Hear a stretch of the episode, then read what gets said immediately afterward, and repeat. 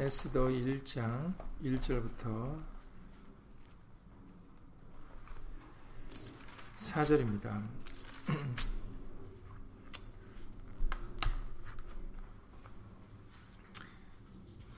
1절부터 4절까지 읽겠지만 그러나 내용은 1장의 전체적인 내용을 살펴보려고 합니다.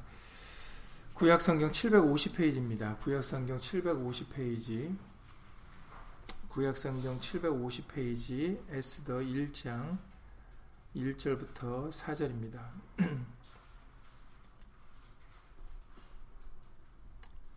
구약성경 750페이지 에스더 1장 1절부터 4절입니다.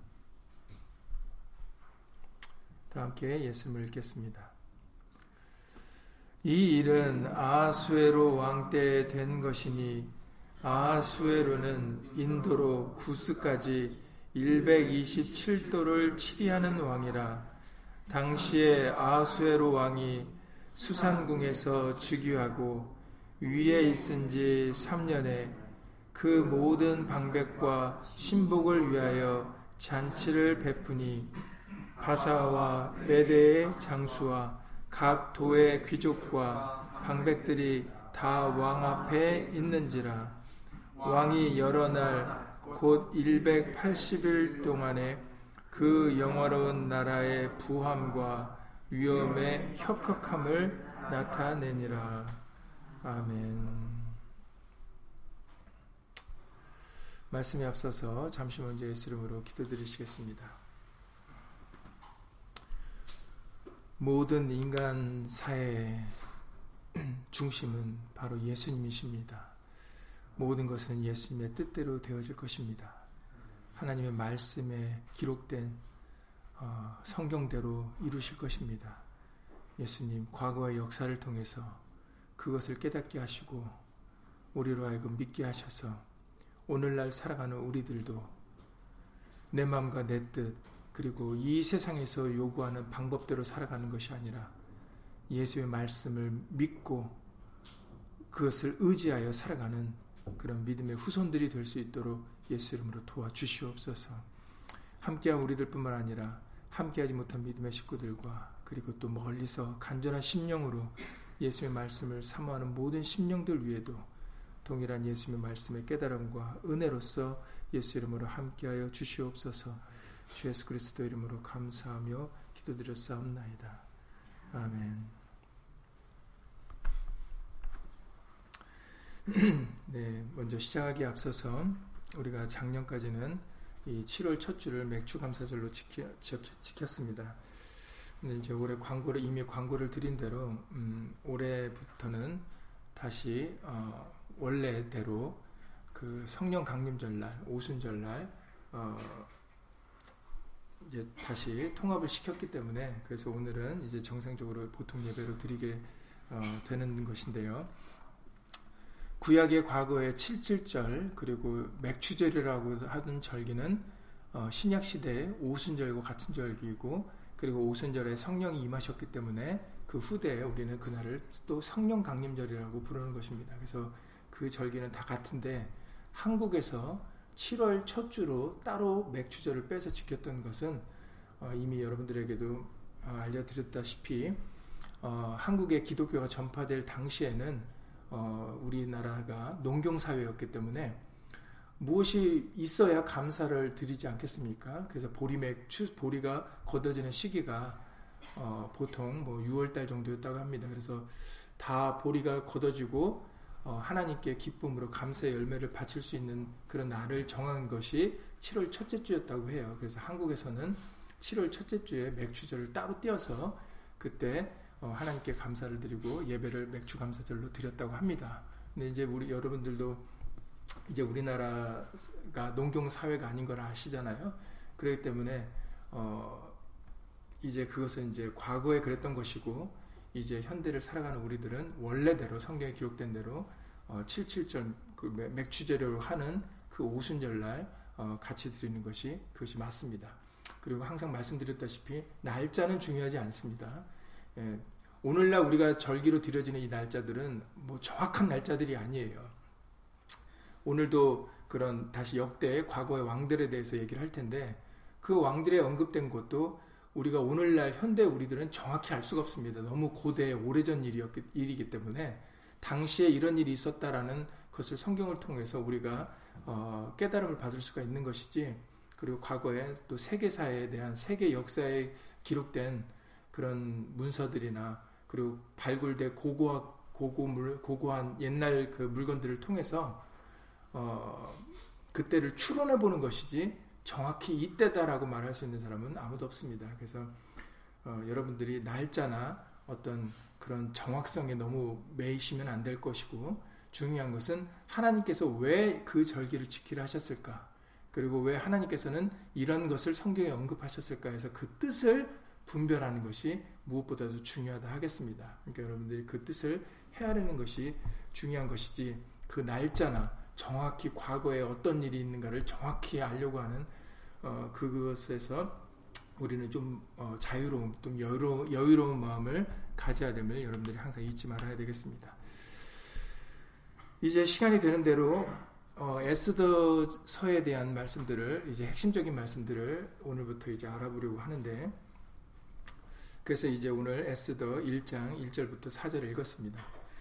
항상 여러분들도 아, 시다시피 구약에서의 모든 책의 그 1장 1절은 어, 누가 언제 기록을 했다라는 것을 밝힌 부분들이 대부분입니다.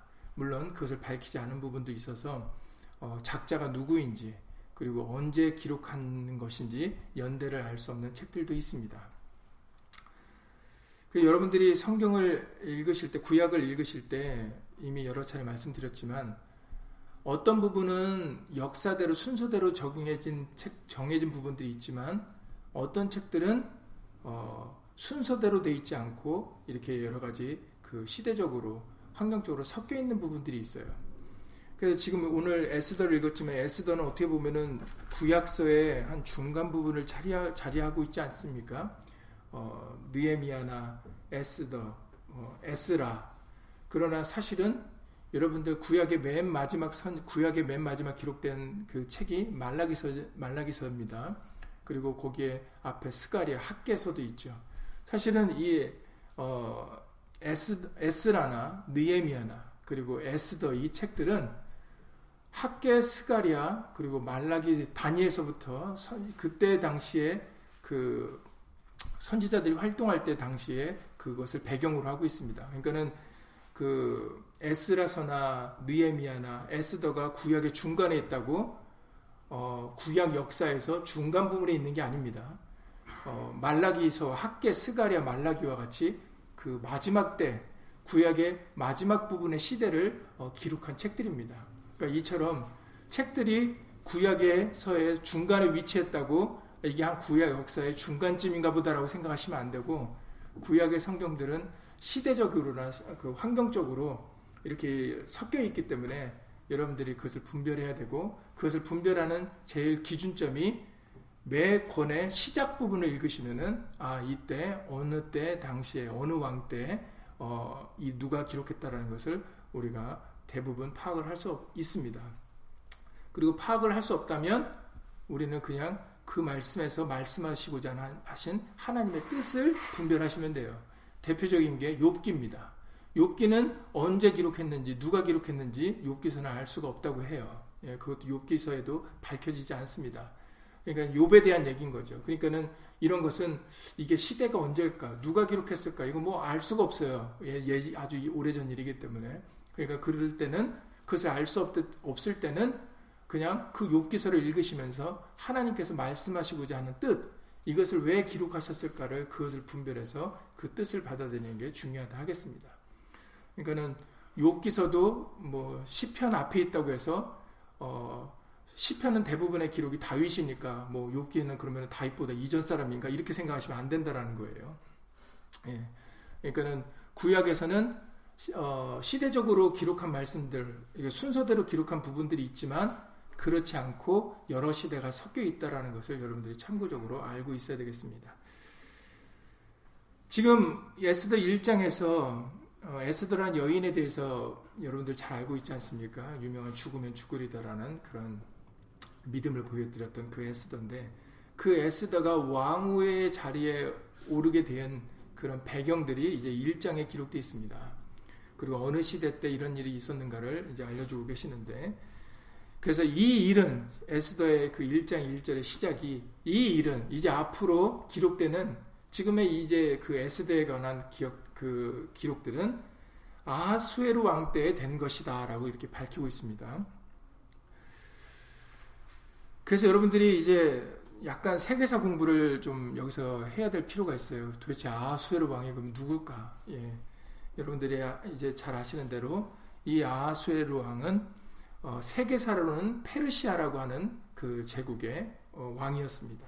그리고 성경에는 페르시아라고 기록되어 있지 않고 한자어로 해서 우리는 이제 중국에서 성경이 번역되었기 때문에 그래서 한자로 된 바사라는 말을 쓰고 있습니다. 그래서 성경에서 바사 왕이다 그러면은 세계사적으로는 페르시아라고 여러분들이 기억, 기억을 하시면 돼요.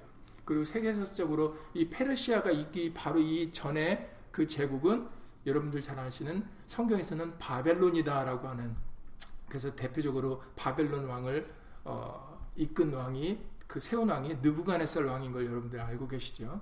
그리고 느부갓네살의 손자인 벨사살 왕 때 그가 어, 술을 즐기면서 하나님의 거룩한 기구들로 술을 마시고 어, 아주 그런 환락을 취한 것으로 인해서 이제 하나님께서 그 벨사살 왕을 끝으로 바벨론을 멸망시키고 그 다음에 바사국 그 페르시아를 이제 점차적으로 일으키는 것들이 성경에 기록되어 있습니다. 그래서 어, 그 부분들을 역사적으로 아, 시려면은 약간 세계사적인 것과 성경에 기록된 것을 약간의 비교를 해서 보면은 어, 우리가 그때 일어난 당시의 상황이나 배경을 알 수가 있는데 근데 여러분들이 반드시 주의해야 할 것이 하나 있습니다. 이제 세계사로 빠지게 되면은 여러분들이 거기서 헤어나오기가 쉽지가 않아요. 왜냐면은 우리나라 역사도 공부할 게 너무 많지 않습니까? 하물며 우리나라 역사도 공부할 게 너무 많은데 세계사로 들어가게 되면은 공부할 게 너무 많아서 그래서 나중에는 성경보다 세계사 역을 책을 더 볼 때가 있어요. 왜냐면은 그게 너무 알아야 될 게 많다 보니까. 그게 함정입니다. 모든 것은 하나님께서 계획하시고 하나님의 말씀대로 되어지는 거거든요. 성경은 하나님의 말씀이 되어서 하나님의 말씀으로 성령의 감동으로 기록되어서 하나님의 말씀으로 예수 그리스도를 증거하는 책입니다. 그런데 세계사는 그렇지 않아요. 세계 역사를 기록한 책들은 하나님이 중심이 아니라 예수님이 중심이 아니라 사람들, 등장 인물들, 그리고 그 당시에 무슨 일이 있었는지 그게 중, 그게 그들은 궁금하고 그게 중요합니다. 그러다 보니까 거기에 초점을 맞추다 보니까 그러니까는 성경과는 다른 부분들이 생기게 되죠. 여러분들이 다시 한번 기억할 것은 성경은 디모데에서 디모, 바울이 디모데에게 보낸 편지를 통해서 밝히셨지만 모든 성경은 하나님의 감동으로 기록되었고 그리고 성령으로 기록한 것이기 때문에 오직 누구만 증거하십니까? 바로 예수님만 증거하세요.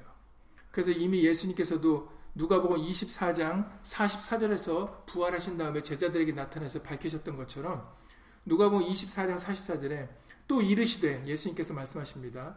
내가 너희와 함께 있을 때 너희에게 말한 바 곧 모세의 율법과 선지자의 글과 시편에 나를 가리켜 기록된 모든 것이 이루어져야 하리라 한 말이 이것이라고 그들에게 성경을 풀어서 어, 해석을 알려주십니다. 모세의 율법도 선지자의 글들도 시편에 있는 모든 구약에 있는 모든 말씀은 바로 예수님을 증거하는 책입니다. 이것을 예수님이 요한복음 5장 39절에서도 밝히셨어요. 유대인들에게 밝히시는 부분이 이 부분인데 요한복음 5장 39절에 너희가 성경에서 영생을 얻는 줄 생각하고 성경을 상고하거니와 공부하거니와 이 성경이 곧 내게 대하여 증거하는 것이로다. 네. 성경은 하나님의 감동으로 하나님의 말씀, 하나님께서 친히 성령으로 기록하신 책이고 그 책은 오직 예수님을 증거하고 있습니다. 그래서 창세기 1장 1절부터 말라기서의 4장 끝절까지 그리고 그것뿐만 아니라 이제 시작의 복음서 마태복음 1장 1절에서 요한계시록 21장까지의 22장까지의 모든 말씀은 끝절까지의 모든 말씀은 다 예수님이 중심이지 사람이 중심이 아닙니다. 그래서 여러 차례 이전에도 말씀드렸다시피 예수님이 중심이 돼서 성경을 읽어야 이 말씀을 이해하고 깨닫게 되어지는 것이지 예수님이 중심이 아니라 사람이 중심이 돼서 내가 유익을 얻으려고 내가 과거의 역사를 알려고 사람의 방법으로 공부를 해서는 이 성경은 절대로 풀어지지 않습니다. 그래서 모든 성경을 읽으실 때 내가 중심이고 사람이 중심으로 읽을 것이 아니라 예수님을 찾으셔야 돼요, 성경에서. 어디서 예수님이 등장하고 어떻게 하나님이 섭리와 그 은혜 가운데 그리고 역사하심 속에서 예수님을 나타내고 있는지 그 부분에 중심을 두고 성경을 읽어야 우리는 성경 속에서 진리를 깨닫게 되어지고 예수님밖에 없구나. 정말 예수님이 우리의 모두의 보배시구나. 정말 예수님 홀로 한 분이시구나. 그것을 우리가 깨닫게 되고 믿게 되어서 우리의 삶 속에서 예수님을 의지합니다. 사람을 의지하고 사람을 계획하는 게 아니라 예수님을 믿고 예수님을 의지하죠. 우리가 세계사를 공부하면은 사람들은 보통 우리들이 배워서 알고 있는 것은 이거거든요. 과거를 알아야 현재를 똑바르게 살 수가 있고 우리가 그래야 미래도 희망적이다라고 얘기, 얘기들 합니다. 그래서 과거의 역사들을 공부하는 거거든요, 사람들이. 왜냐면 과거에 일, 있었던 일들을 알아야 현대를 지혜롭게 살 수 있다라는 생각 때문입니다. 이거는 사람 중심적인 생각인 거죠. 그러니까 성경을 알아야 내가 이, 이 삶 속에서 내가 좀 더 더 지혜롭게, 좀더 어, 윤택하게 살 수 있지 않을까 해서 내가 중심적으로 성경을 읽으면 안 된다는 겁니다. 성경은 그러라고 주신 책이 아니에요. 예수님에 대해서 알려주고 예수님을 믿고 의지하게 하려고 예수 이름을 부르게 하시려고 우리에게 주어진 책이 성경책입니다. 우리의 지금 현대에 살아가는 우리가 실수하지 않고 어떤 우리가 잘 살기 위하여 복된 삶을 살기 위하여 기록된 책이 아니다라는 거예요. 그게 핵심이 아닙니다. 그게 중심이 아닙니다. 그러나 세계사는 그렇지 않죠. 사람들이 세계 역사의 책을 만드는 거기 때문에 사람 중심입니다. 그러니까 여러분들이 그 함정에 빠지지 말아야 돼서 그래서 성경을 읽을 때 세계사를 알면 우리가 조금 더 이해하는 부분에 조금 더 유익은 있을 수 있지만 그러나 사실은 몰라도 전혀 상관이 없어요. 성경만 아시면 됩니다. 예, 그러니까는 그 함정에 빠지지 말아야 되는 부분들이 여러분들이 반드시 기억을 하셔야 돼요. 많은 신학자들이 성경을 연구하는 학자들이 그런 오류를 보면서 이제 성경으로 시작했다가 이제 그런 쪽으로 빠져가지고 거기에 막 몰입을 하는 경우가 있어요. 그래서 오직 하면은 성경을 공부하려면 철학을 공부해야 된다는 사람들 그런 주장까지도 있습니다. 말도 안 되는 일이죠. 성경을 깨닫는데 하나님의 학문을 배우는데 왜 철학을 공부합니까? 이런 것들이 함정에 빠져서 그래요. 성경에서는 가감하지 말라 그러셨어요. 그래서 성경에서 언급하지 않은 내용은 여러분들이 모르셔도 되는 겁니다. 알아야 될 것도 지금 너무 많은데 왜 모르는 거에 집중하고 왜 난해 구절에 집착을 합니까? 난해 구절을 굳이 해석을 하지 않아도 이미 창세기 1장부터 이 창세기 1장부터 계시록 22장까지의 말씀을 통해서 예수님이 누구신지를 이미 아주 잘 밝혀 주셨어요. 굳이 난해 구절을 해석하지 않아도 됩니다. 난해 구절을 해석해야 예수님을 아는 게 아니에요. 이미 밝혀주신 사실만으로도 우리는 충분히 예수님이 하나님이신 것과 우리의 구원이 예수님에게 있는 것과 그리고 누구든지 예수 이름을 부른 자가 구원을 얻게 될 것임을 우리는 충분히 말씀을 통해 기록된 말씀을 통해 우리가 알 수가 있습니다. 그러니까는 그런 함정들에 빠지시면 안 돼요. 그렇게 되면 이제 우리는 골체가 아파집니다. 그래서 전도서에서 12장에 12절에서 이미 그 이렇게 말씀을 해주세요. 전도서 12장 12절에 여러 책을 짓는 것은 끝이 없고 많이 공부하는 것은 몸을 피곤케 하느니라라고 말씀하셨습니다. 그러니까 그거에 함정에 빠져서 그냥 거기서 그냥 헤어나오지 못하면은 그러면 정작 알아야 될 하나님의 뜻을 분별하지 못하는 그런 결과를 낳게 돼요. 그러니까 여러분들이 적당한 선을 유지해서 아, 요 정도면 예수 우리가 성경에서 예수님을 발견했으면 그것으로 족한 겁니다. 왜냐하면 예수님이 우리의 만족이시니까.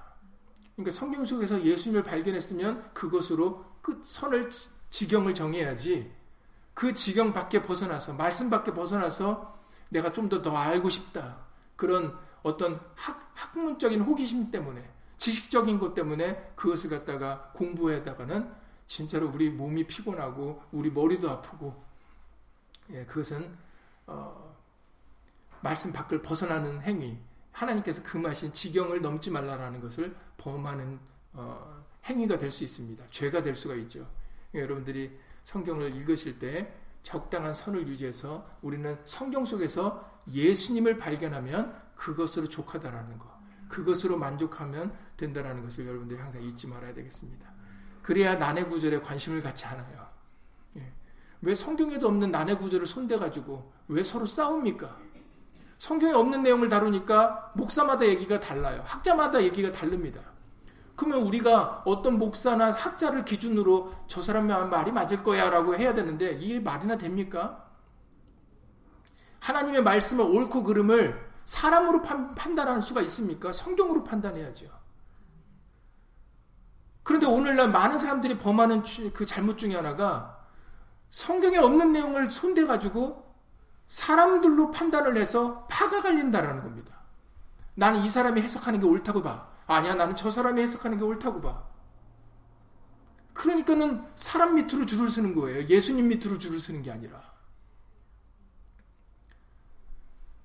여러분들이 이것을 예수 이름으로 지혜롭게 분별하셔야 됩니다. 그래서 성경에서 정확히 더 언급하지 않았다면 그러면 우리도 거기까지입니다. 그 이상을 알 이유가 없는 거예요. 항상 대표적으로 창세기에 보면은 첫 인류가 아담과 하와지 않습니까? 그리고 아담과 하와에서 남은 자식들이 누굽니까? 카인과 아벨입니다. 아벨은 가인이 돌로 쳐 죽였죠. 자신의 제사를 하나님이 받으시지 않는다는 그런 분노 때문에. 그런데 그때 가인이 이런 얘기를 하죠. 하나님으로부터 그 책망을 듣게 됐을 때, 아, 내가 이제 세상으로 가면은 사람들이 나를 죽일 겁니다. 내가 동생을 죽인 죄로. 그랬을 때 그 사람들이 누구냐는 거죠. 분명히 아담과 하와하고 가인과 아벨인데, 그런데 왜 가인이 언급한 이 사람들이 누구냐라는 거죠. 그럼 어떤 학자들은, 아, 성경은 하나님의 족보기 때문에 그 사실은 아담과 하와 이후에도 더 많은 사람들이 있 었는데 하나님의 족보만 기록해서 그 사람들이 기록돼 빠진 것이다. 주장하는 학자들이 있고 아니다. 이제 가인이 여기서 얘기했던 학자들은 훗날에 사람들이 더 늘어날 것을 미리 가인이 염두에 두고 얘기한 거다. 이렇게 얘기를 해요. 누구 말이 맞습니까? 뭘로 판단하실래요? 그 학자의 그 말한 학자의 됨됨이를 보고 판단하실 겁니까? 하나님의 말씀을 말이 안 되는 거예요. 성경에서 사실은 거기서 말하고자 하는 핵심은 가인이 가인을 하나님이 가인과의 대화를 통해서 우리에게 알려주 오늘날 그 말씀을 읽는 우리들에게 알려 주신 것은 가인에게 주신 구원의 표예요. 가인이 동생을 죽인 죄인임에도 불구하고 어떻게 죽음을 당하지 않고 하나님께서 그를 지키셨는가의 구원의 표가 핵심입니다. 그런데 거기에는 관심을 그 기록된 그 표에 대해서는 관심을 갖지 않고 거기에 등장한 사람들이 누군가 해서 엉뚱한 길로 빠지게 되면은 이건 답이 안 나오는 거예요. 왜냐하면 성경에서는 그 이상을 언급한 말씀이 없거든요. 그러니까 이처럼 성경에서 말하고자 하는 핵심이 뭐고 하나님께서 우리에게 증거하시고자 하는 것이 무엇인가? 그 표는 우리에게 훗날 바로 예수의 피를 가리켜 말씀하시는 거고 예수의 이름의 구원을 우리에게 말씀하신 것을 이미 여러분들이 잘 알고 계십니다.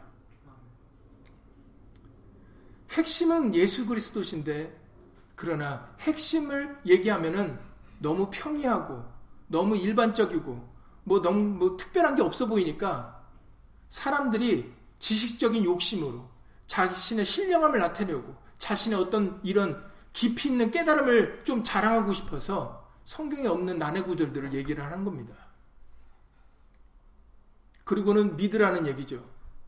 나를 믿으라는 겁니다. 왜냐하면 자기가 그렇게 성경 없는 얘기를 플러스 얘기했으니까. 이게 말이나 되는 겁니까?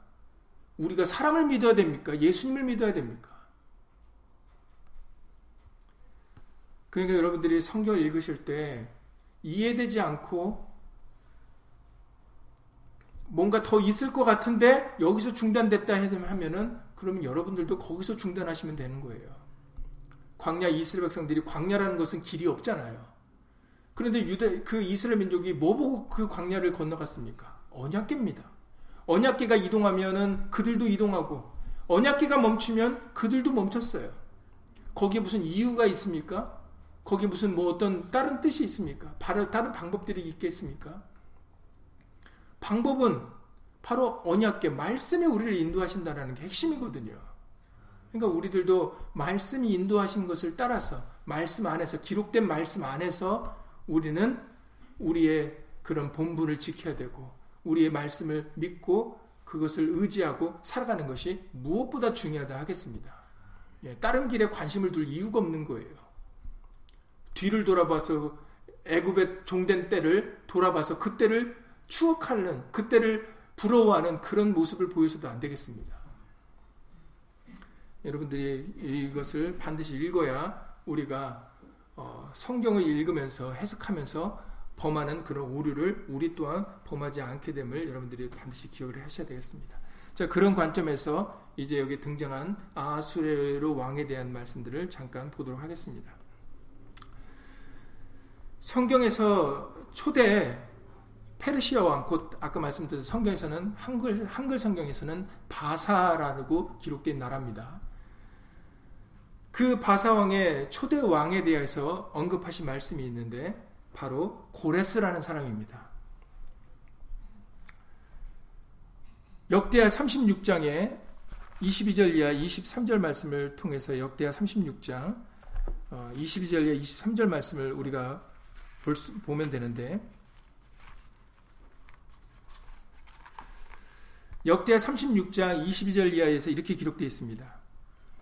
무릇 칼에서 벗어난 자를 저가 바벨론으로 사로잡아가매 여기서 저는 느부갓네살 왕을 말하죠. 예. 느부갓네살 왕이 예루살렘을 회파한 것을 잘 알고 알 것입니다. 그때 어, 남왕국 유다의 왕은 시, 어, 시드기야 왕이었습니다. 남왕국 유다의 마지막 왕 시드기야 우리가 얼마 전에 몇 년 전에 그 왕들에 대하여 공부했을 때 이미 언급했던 인물입니다. 북왕국 이스라엘은 이미 그 히드 히드기야 때 멸망을 했고 그리고 남한국 유다는 남한국 유다 홀로 버티다가 나 북한국 그 이스라엘은 어, 아시리아 어, 성경에서는 아시리아라고 하고 세계사로는 아수르라고 말하는 아, 성경에서는 아수르라고 얘기하는 것을 세계사에는 아시리아라고 얘기를 합니다.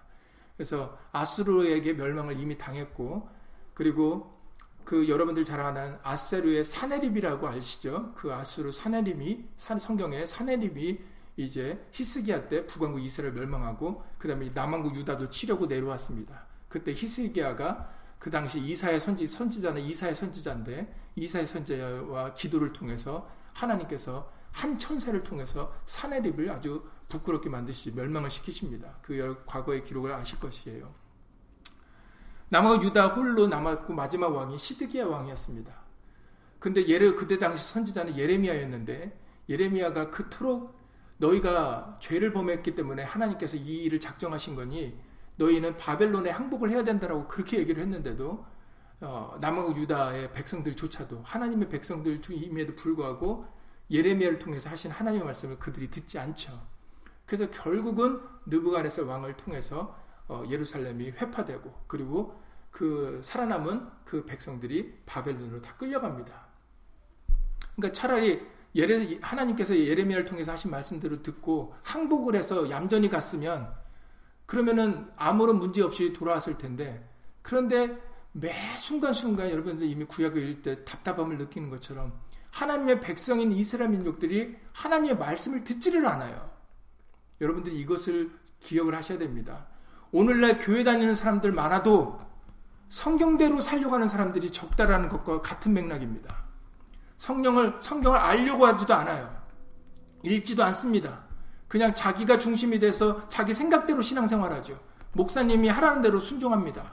그러면 그게 신앙생활 잘하는 줄 알고. 그게 과거의 역사에도 그랬어요. 이스라엘 민족들이. 그래서 멸망한 겁니다. 그래서 이 세상에서 하나님이 세상을 심판하시기 불로 심판하시겠다는 그 뜻도 그 때문이에요. 오늘날 믿는 사람들이 이렇게 많은데요. 여러분들 눈에 보기에 많죠. 예수님께서는 누가복음 18장 8절에서 인자가 세상 끝날에 올 때 세상에서 믿음을 보겠느냐라고 예수님은 한탄을 하셨어요. 누가복음 18장 8절 말씀입니다. 그만큼 마지막 때 믿음을 가진 자가 적을, 적다라고 말씀하시고 여러분들 아시잖아요. 이 세상엔 딱 두 길만 있습니다. 좁은 길과 넓은 길. 그런데 사람들은 어디를 많이 간다고요?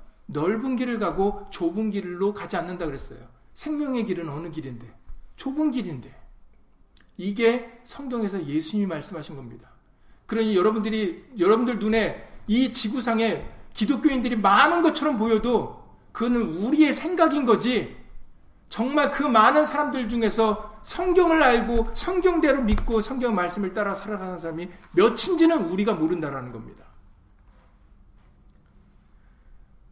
성경에 기록된 과거의 이스라엘 민족이 바로 우리의 거울이라 그러셨어요.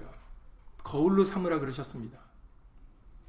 그러니까 여러분들 마음대로 판단하시면 안 됩니다. 그래서 우리에게 판단하지 말라 그러시는 거예요. 우리는 각자는 다른 사람 어찌든지 예수의 말씀을 읽고 그 말씀에 기록된 대로 살아가려고 애쓰면 되는 거지 다른 사람과 비교를 하시면 안 됩니다. 그게 또 함정이에요. 어, 저 많은 사람들은 저런데 왜 우리는 이렇습니까? 그러면 여러분들 최후의 만찬 때 제자들도 그 얘기를 했어야 돼요.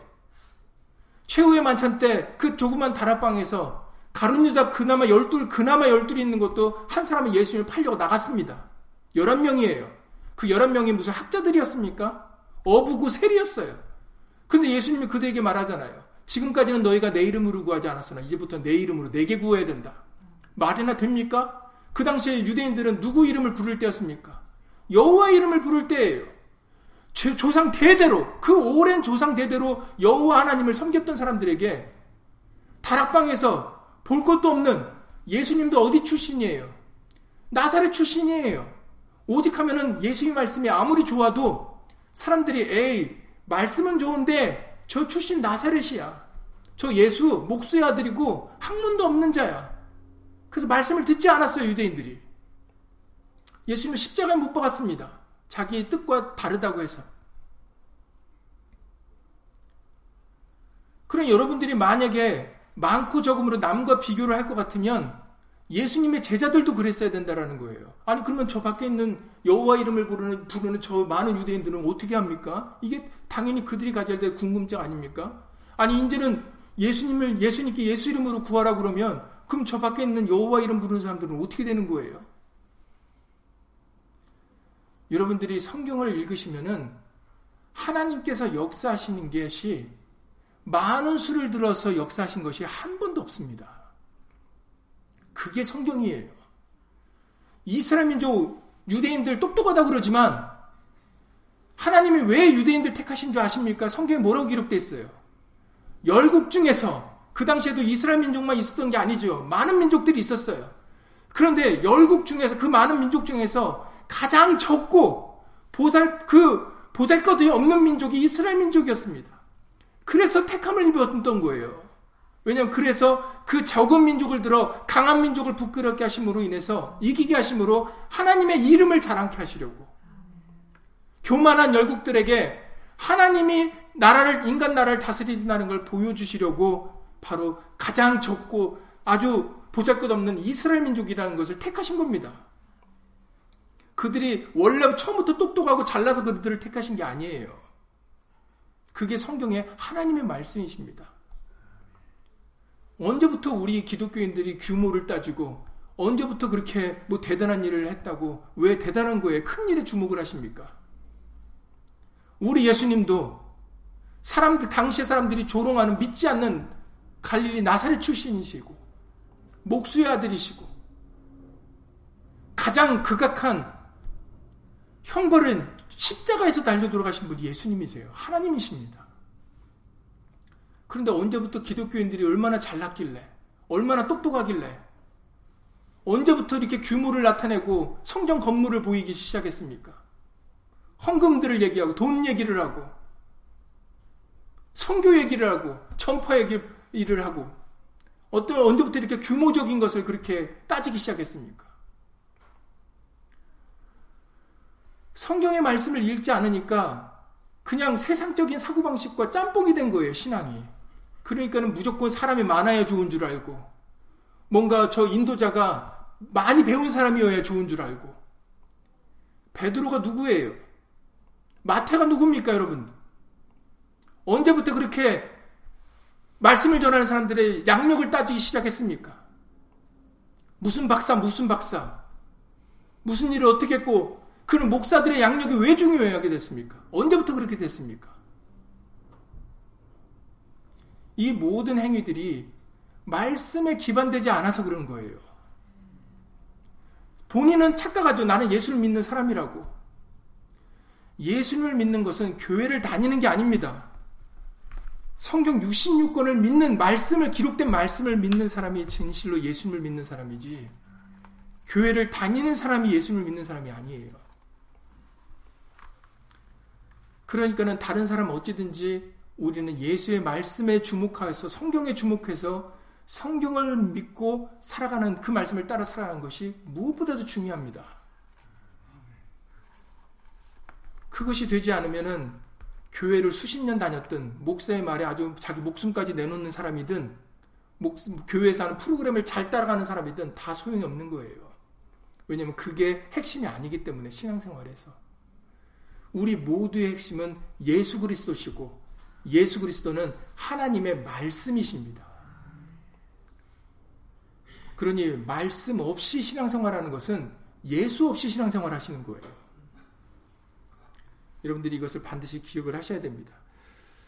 그래서 이 역대 역대하 32장에 36장에 22절 이하의 20쭉 말씀을 통해서 20절 이하의 말씀을 통해서 이제 19절 이하 말씀을 통해서 결국은 그 하나님의 말씀을 듣지 않은 예레미야로 통하여 하신 말씀을 유다 백성들이 듣지 않음으로 인해서 결국은 하나님께서는 느부갓네살을 통해서 예루살렘을 회파시키십니다. 하나님이 하나님의 이름을 두신 성전을 허무시는 거예요. 여러분들 이것도 명심하셔야 됩니다. 성전은 하나님께서 지키, 건물은 하나님께서 지키시겠지. 그렇다면 하나님이 왜 예루살렘을 회파시키십니까? 건물이 중요하지 않다라는 것을 지금 우리에게 보여주고 계시는 겁니다. 말씀을 지키지 않으면 그 건물이 솔로몬을 통하여 아주 그냥 멋지게 지은 다윗이 예비한 그 재료를 가지고 멋지게 지은 예루살렘이라도 하나님은 허무신다라는 것을 직접 보여주신 거예요. 예수님께서도 그 본을 보여주셨죠. 그러니까는 보여지는 육신의 성전이 중요하지 않다라는 것을 그것을 보여주고 계시는 겁니다. 우리에게. 그래서 결국은 바벨론으로 사로잡아 백성들도 살아, 살아남은 백성들도 사로잡아가매 무리가 거기서 갈대아 왕과 그 자손의 노예가 되어 여기서 갈대아 왕이라고 했을 때 아니 바벨론 왕이었다가 왜 또 갈대아 왕이었을까 했을 때 그 바벨론이 번성한 지역이 갈대아였기 때문에 바벨론이라고도 하고 갈대아라고 하는 겁니다. 그러니까 같은 것이에요. 그러니까는 바벨론 왕이나 갈대아 왕은 같은 왕을 얘기하고 있는 겁니다. 여러분들이 이것도 참고로 기억을 하셔야 됩니다. 그래서 갈대 여기서 역대하 36장 20절에 거기서 갈대아 왕과 그 자손과 노예가 되어 있을 때 이 갈대아 왕은 갈대아 왕이라는 것은 바벨론 왕을 얘기하고 있는 것입니다. 그리고 이제 21절에 바사국이 이제 등장을 하죠. 바사국이 주재할 때까지 이르니라 해서 이 바사국이 세계사로는 페르시아의 제국을 말하고 있는 겁니다. 그래서 바벨론 다음으로는 이제 바사 곧 페르시아가 이제 이제 등장을 하게 될 것을 말씀을 이제 성경에 기록돼서 알려주고 계시는 거죠. 이에 토지가 황무하여 안식년을 누림같이 안식하여 70년을 지내었으니 여호와께서 예레미야 입으로 하신 말씀이 응하였더라라고 기록되어 있어요. 예, 여러분들 예레미야서를 보시면 예레미야 25장 8절 이하 14절에 하나님이 예레미야를 통해서 하신 말씀이 바로 그겁니다. 바벨론에게 항복해서 가라. 그러면 아무 문제 없이 거기서 너희가 70년을 지내고 왜냐하면 너희가 하나님께 범죄를 했으니 번번이 선지자를 통해서 하신 말씀을 너희가 듣지 않았으니 너희가 바벨론에 종살이 하는 것은 너희가 당해야 될 벌이다. 그러니 그렇지만 하나님께서는 너희를 영원히 바벨론 손의 노예로 그 종으로 살, 살게 하는 것이 아니라 70년만 그렇게 하게 할 것이다. 그러니 70년이 차면 너희가 이제 돌아올 것이다라고 이미 예레미야를 통해서 말씀하셨어요. 그러니까 그 말을 듣고 그냥 70년 자식 죄값을 치르면 되는데 근데 그들이 그 말을 듣지 않아서 회파도 당하고 죽임도 당하고 시드게 하는 두 눈을 빼앗겨서 결국은 바벨론을 끌려가는 이런 고초를 당하게 된 것입니다. 그러나 어쨌든 하나님의 말씀은 예레미야를 통하여 70년이라는 기간을 주셨기 때문에 그것이 하나님의 말씀이기 때문에 하나님 말씀대로 70년이 참에 이제 바사국이 등장을 하게 되고 이스라엘 민족들이 이제 돌아오게 되죠.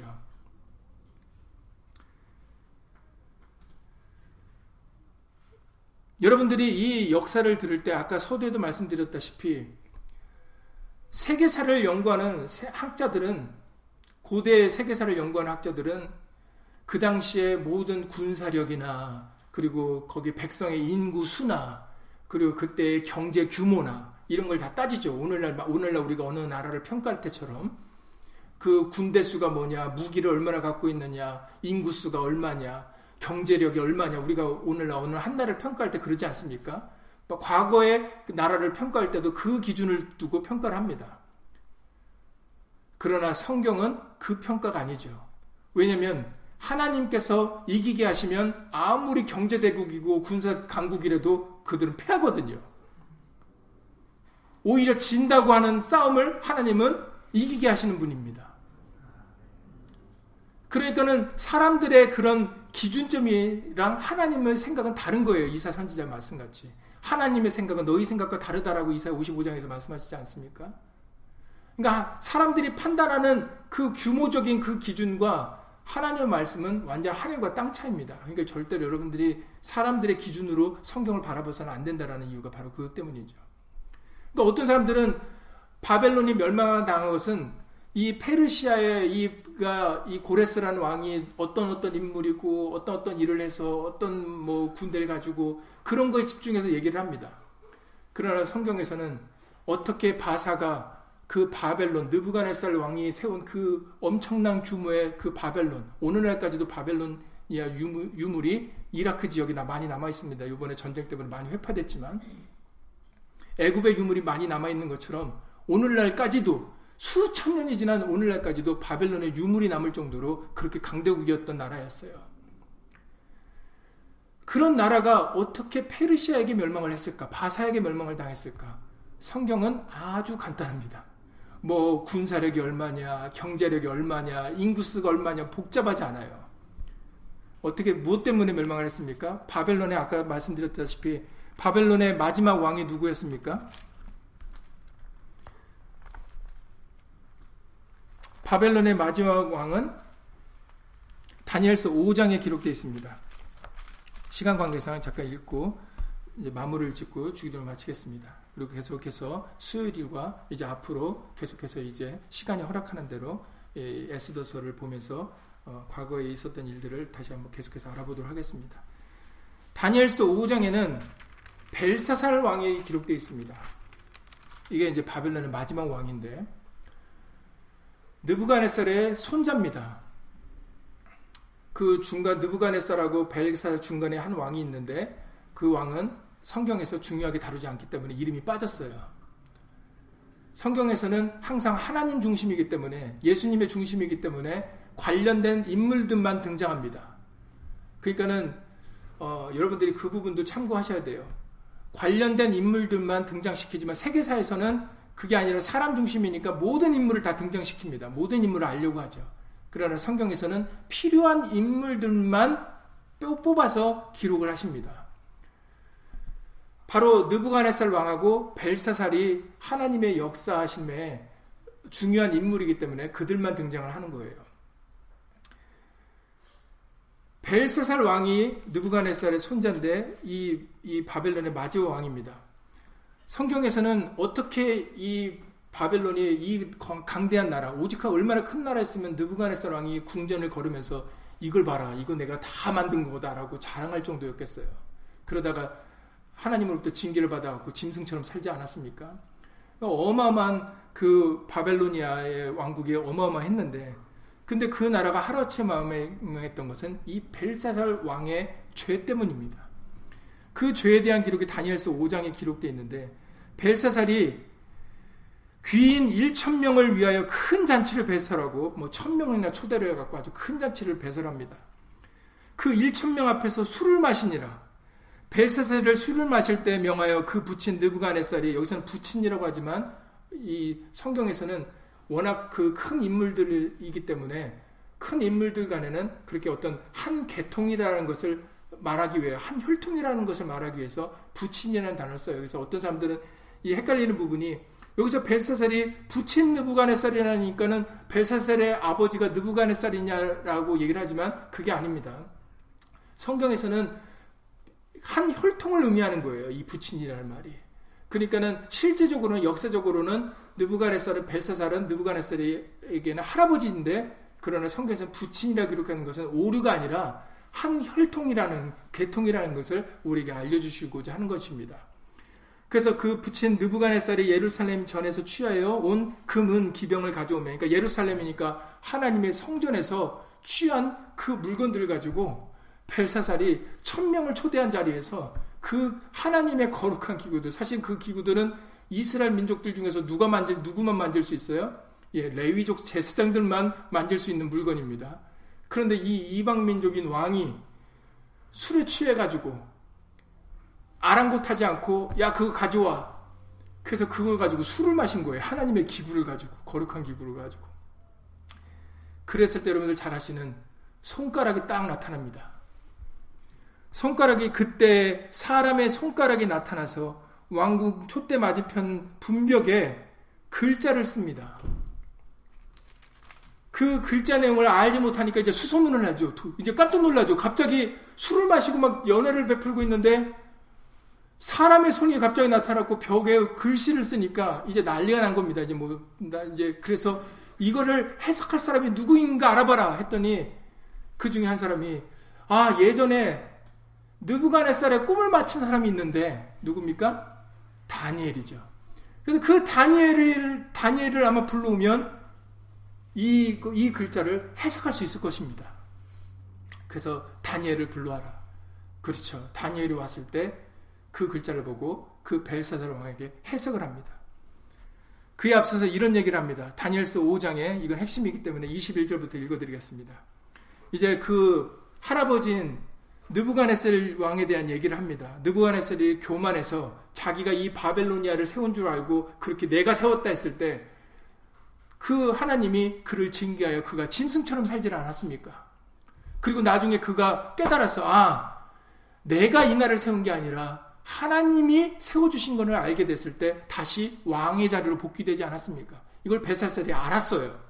그래서 다니엘이 그 얘기를 먼저 벨사살에게 들려줍니다. 인생 중에서 쫓겨나서 느부갓네살 얘기를 하는 거죠. 그 마음이 들짐승의 마음과 같았고 또 들나귀와 함께 거하며 또 소처럼 풀을 먹으며 그 몸에 그 몸이 하늘 이슬에 젖었으며 지극히 높으신 하나님이 인간 나라를 다스리시며 자기의 뜻대로 누구든지 그 위에 세우시는지를 알기까지 이르게 되었었나이다. 당신의 부친, 당신의 정확히 말하면 당신의 할아버지의 느부갓네살도 교만했다가 당신처럼 교만했다가 짐승처럼 쫓겨나서 살면서 아, 인간 나라를 다스리는 것은 사람들의 계획과 사람들의 방법대로 되는 게 아니라 하나님의 말씀대로 되어지는 것을 깨닫게 되었다라는 거죠. 벨사살이요 왕은 그의 아들이 되어서도 이것을 다 알고도 이게 중요합니다. 벨사셀이 모르고 지은 죄가 아니라는 거예요. 이것을 알고도 오히려 마음을 낮추지 아니하고 도리어 스스로 높여서 하늘의 주제를 거역하고 그 전 기명들을 왕이 앞으로 가져다가 왕과 귀인들과 왕후들과 빈궁들이 다 그것으로 술을 마셨고 또 왕이 또 보지도 듣지도 알지도 못하는 금은동 철과 목석으로 만든 신상들을 찬양하고 도리어 왕의 호흡을 주장하시고 왕의 모든 길을 작정하시는 하나님께는 영광을 돌리지 아니한지라. 그래서 사람의 손이 나타나서 글을 썼다는 겁니다. 이것이 왜 일어난지를 먼저 설명을 해준 거예요. 그걸 알아야 되니까. 이것을 우리도 알아야 됩니다. 이게 에스더서나 구약을 읽을 때 반드시 이게 여러분들이 기본으로 자리 잡아야 될 아주 중요한 말씀이에요. 다니엘서 5장에 21절부터 23절의 말씀입니다. 이 부분이 굉장히 우리가 오늘날 살아가는 우리들에게도 중요한 겁니다. 여러분들 잘 들어보세요. 왕이나 왕들이나 그 귀인들이 그런 금, 은, 그런 권력, 권위 이런 거를 좋아해서 너희가 지금 이런 자리를 베풀었지만 네가 알아 알지 못했 네가 실수한 것은 너의 호흡을 주장하시는 하나님을 따르지 않았다는 거예요. 여러분들. 금, 은, 권력, 지위, 명예 이게 우선입니까? 내 생명이 우선입니까? 내 호흡이 끊어지면 우리는 어디로 가요? 당일에 흙으로 돌아가는 자들입니다. 시편 말씀같이. 그것들은 내가 생명이 있을 때나 즐길 수 있고 술도 마실 수가 있는 거지. 생명이 없어지면은 그것들이 다 무슨 소용이 있어요? 희노애락이. 정말 이 벨사사랑이 교만해서 느부갓네살 왕같이 교만해서 정말 중요한 것을 이 그들이 잊어버렸다라는 겁니다. 자기가 중요한지 알았던 거예요. 자기가 왕이니까 큰 나라의 어떤 왕이니까 교만했던 겁니다. 큰 나라의 왕이 되면은 교만하기가 쉽죠. 그 함정에 빠지지 말아야 되는데 여러분들이 돈이 많아도 그 함정에 빠지기 쉽습니다. 사람들에게 칭찬을 받아도 여러분들이 그 함정에 빠지기가 쉽습니다. 여러분, 절대로 내가 중심이 아니에요. 사람이 중심이 아닙니다. 우리가 호흡이 끊어지면 내 자랑이나 내 교만이 무슨 소용이 있습니까? 당일에 다 흙일 뿐인데. 그러니까 좀 인생을 아는 사람들은 공술의 공수거라는 어떤 종교적인 얘기까지 꺼내지 않습니까?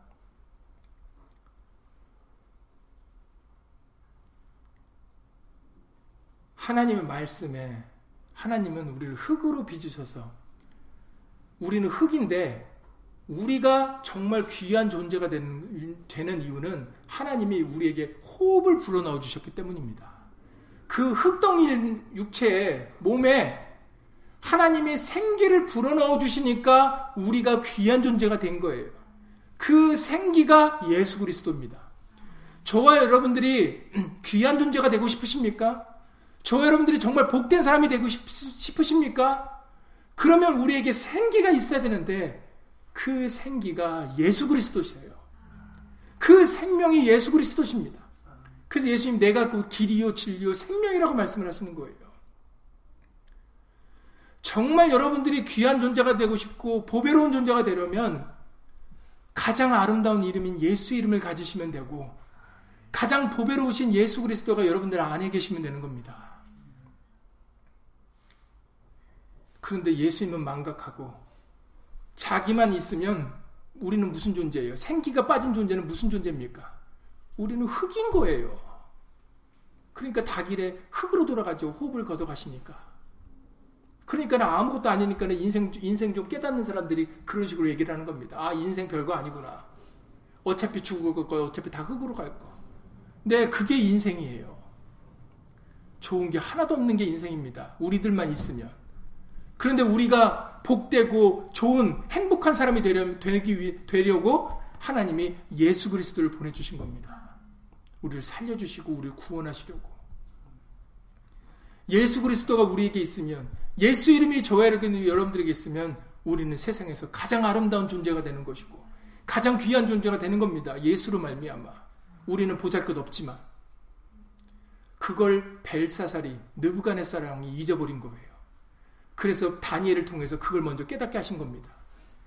왕의 호흡을 주장하시고 왕의 모든 길을 작정하시는 하나님께는 영광을 돌리지 않았습니다. 당신이 죄가 이것입니다. 당신이 걸어가는 길은 당신이 계획해서 가는 길이 아니라 하나님이 걸어가게 하셨기 때문에 걸어갈 수 있고 이 자리까지 올 수 있었다는 거죠. 그래서 잠언 19장 21절에서도 잠언 19장 21절에 사람의 마음에는 많은 계획이 있어도 오직 여호와의 뜻이 완전히 서리라라고 말씀하셨어요. 그러니까 우리가 사람의 생각대로 살지 않고 성경에 기록된 말씀대로 살려고 하는 이유가 그것입니다. 왜냐하면 모든 것은 말씀대로 되어지니까. 시간이 다 됐기 때문에 이제 마무리를 짓겠습니다. 그래서 기록한 글이 다니엘서 5장 25절에 메네 메네 대겔 우바르신이라는 글자였다고 합니다. 그래서 메네라는 뜻은 설명까지 해주죠. 하나님이 이미 왕의 나라에 어, 왕의 나라에 시대를 세워서 그것을 끝나게 하셨다는 뜻이고 대길이라는 것은 왕이 저울에 달려서 부족함이 배웠다 부족함이 보였다라는 거죠. 그래서 당신 나라는 이제 끝장입니다. 끝입니다 라고 하는 거예요. 그러니까 여러분 보세요. 세계사에서는 아까 말씀드렸다시피 경제력, 군사력, 인구수 무슨 뭐 여러 가지를 따져서 이것 때문에 바벨론이 멸망하고 페르시아가 이겼, 이길 수 있었다. 고레스라는 사람 때문에 그 사람이 뛰어난 지도자고 용맹스러운 사람이기 때문에 이겼다라고 세계사에서는 얘기를 하지만 그러나 여러분들이 지금 읽으셨던 것처럼 성경에는 그런 걸로 이긴 게 아니라 바벨론 왕인 벨사살이 교만하여서 자신의 길을 인도하시는 하나님께 영광을 돌리지 아니하고 자기를 더 높였기 때문에 그의 교만으로 인해서 그 나라가 멸망했다라고 기록을 하고 있다라는 거죠. 그게 세계사와 성경의 다른 점입니다. 사람의 기준으로 멸망을 바라보는 그 따져보는 게 아니라 성경에서는 아주 간단해요. 벨사살 왕이 하나님을 높이지 않고 하나님께 영광을 돌리지 않고 하나님의 이름을 자랑하지 않고 스스로를 높여 교만했기 때문이다라는 겁니다. 간단한 거예요. 복잡한 게 아닙니다. 여러분들의 인생도 마찬가지예요. 뭔가 복잡한 것 같지만 절대 복종하지, 복잡하지 않습니다. 여러분들이 예수 이름을 말해나 이래나 높이고 자랑하고 살면은 절대 복잡할 일이 없어요. 근데 여러분들의 삶 속에서 예수님이 중심이 되지 못하니까 여러분들의 삶이 복잡해지고 어렵, 힘들게 되는 겁니다. 예수님 믿는 사람들에게는 이 세상이 눈에 들어오지 않거든요. 마음이 없습니다. 왜냐하면 그에게는 하늘나라가 있으니까. 예수님이 약속하신 나라가 있으니까. 그러니 여러분들 이제 여기 오늘은 여기서 시간을 마, 치겠지만 중요한 대목이 나왔습니다.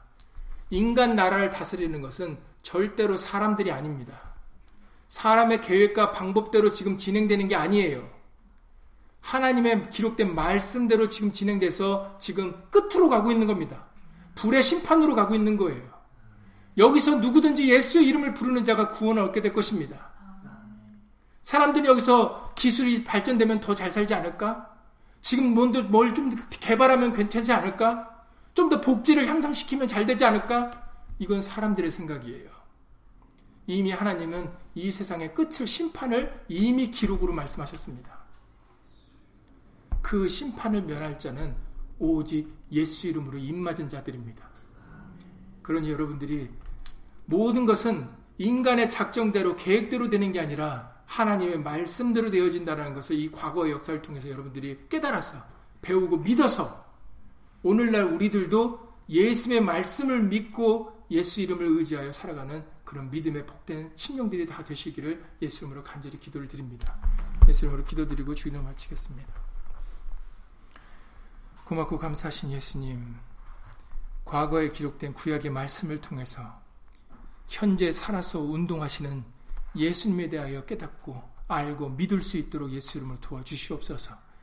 모든 것은 예수님을 증거하고 모든 것의 주인공은 예수 그리스도 한 분이십니다. 우리에게 영광을 받으실 분, 종기를 받으실 분, 거룩히 여김을 받으실 분은 오직 예수 이름밖에 없습니다.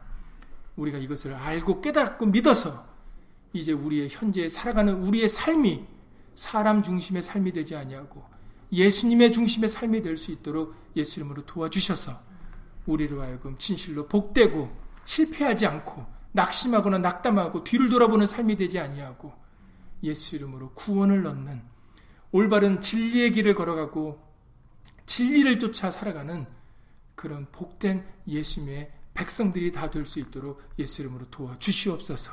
주 예수 그리스도 이름으로 감사하며 기도드렸사옵나이다. 아멘.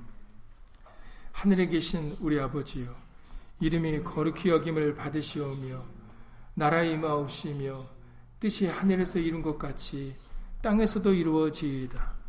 오늘날 우리에게 일용할 양식을 주옵시고 우리가 우리에게 죄 지은 자를 사여 준 것 같이 우리 죄를 사여 주옵시고 우리를 시험에 들게 하지 마옵시고 다만 악에서 구하옵소서 나라와 권세와 영광이 아버지께 영원히 쌓옵나이다. 아멘.